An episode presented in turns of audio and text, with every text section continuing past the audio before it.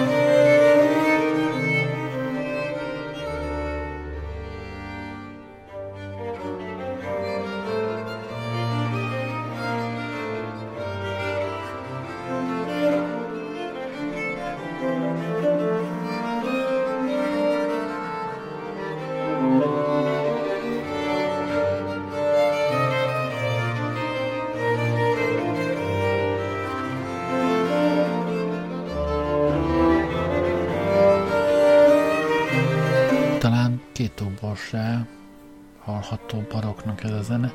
Az egyik azok a kromatikus hangzások és azok a harmóniák, azok a, az akkordok, amik teljesen szokatlanok ebben a korban.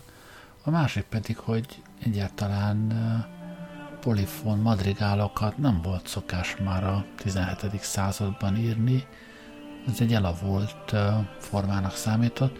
Valószínű, hogy ezért is vannak benne ezek a az új módi figurák, mert uh, amúgy meg hát nagyon a vétor zene lett volna, de ezekkel a, a skálákkal, meg akkordokkal ez a zene még mindig eladható volt akkoriban is.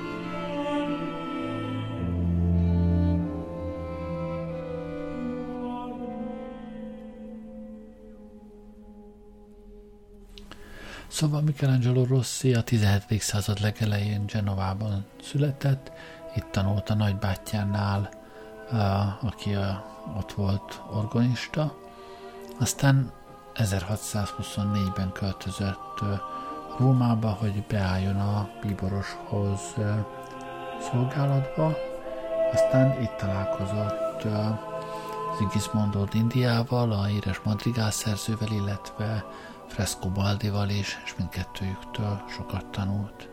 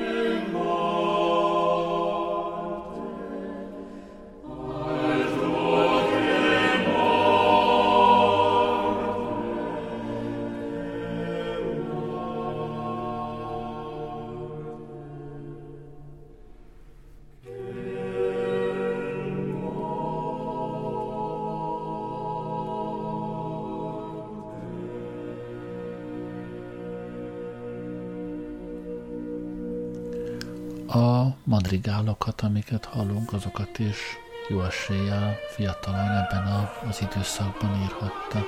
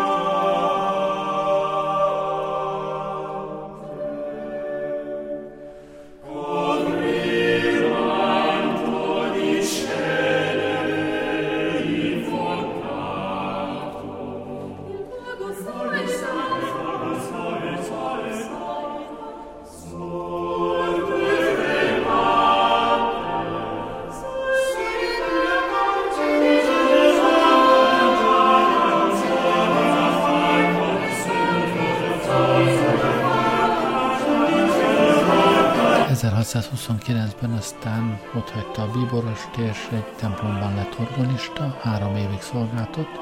Ebben az időszakban írt az első operáját, és amiben ő maga játszotta az első előadáson Apollót, és ott hegedült a színpadon, mint Apolló. Amúgy nagyon neves hegedista volt, nagy kár, hogy egyetlen vonós hangszeri darabja sem maradt ránk.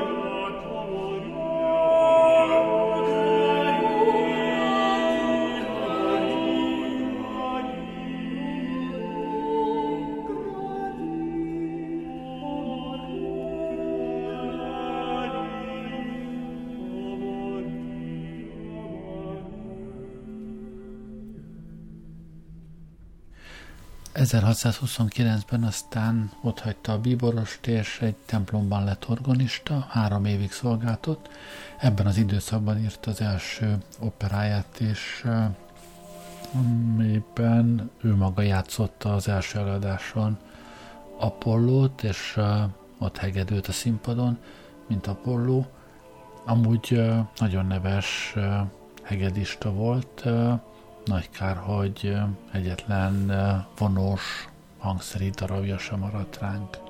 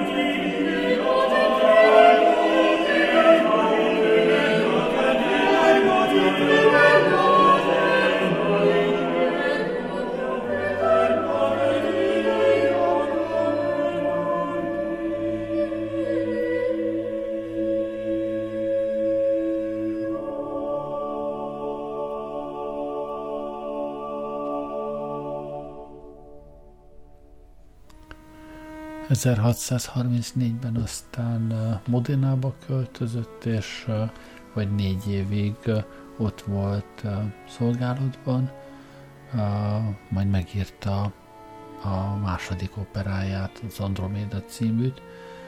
Amennyire én tudom, ez, ez sajnos nem maradt fönt, csak a librettója maradt meg. Egészen 1648-ig végül Modénában maradt.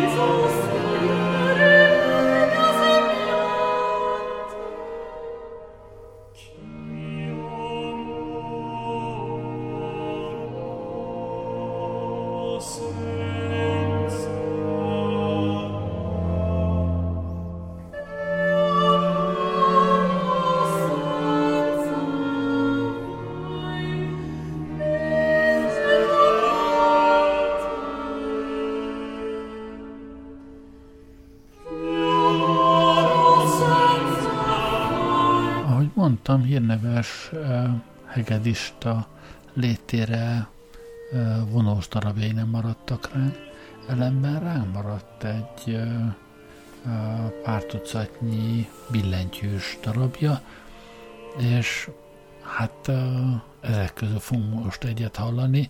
Igaz, hogy nem billentyűn, hanem meg hangszerelve kamarazenekarra. Van ugyan csembaló felvételem belőle, de a csembaló annyira nem passzolt volna itt a madrigálok közé, hogy inkább ezt a, ezt a felvételt játszom.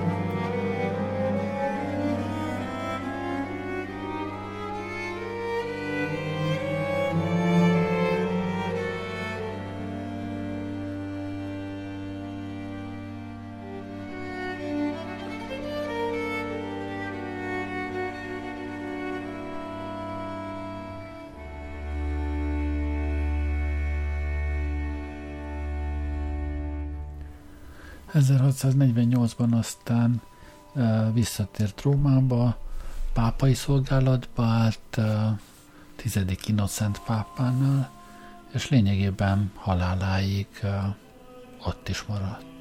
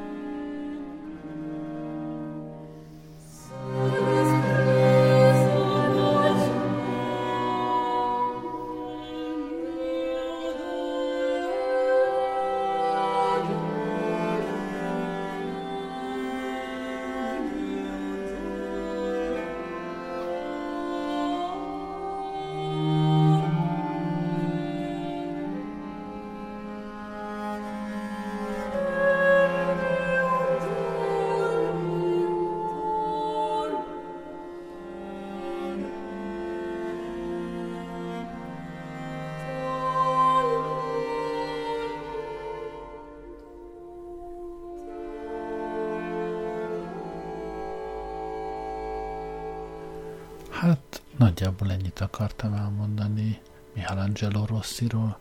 Köszönöm, hogy velem voltatok ma este. Jó éjszakát kívánok, Gerlei Rádiózó.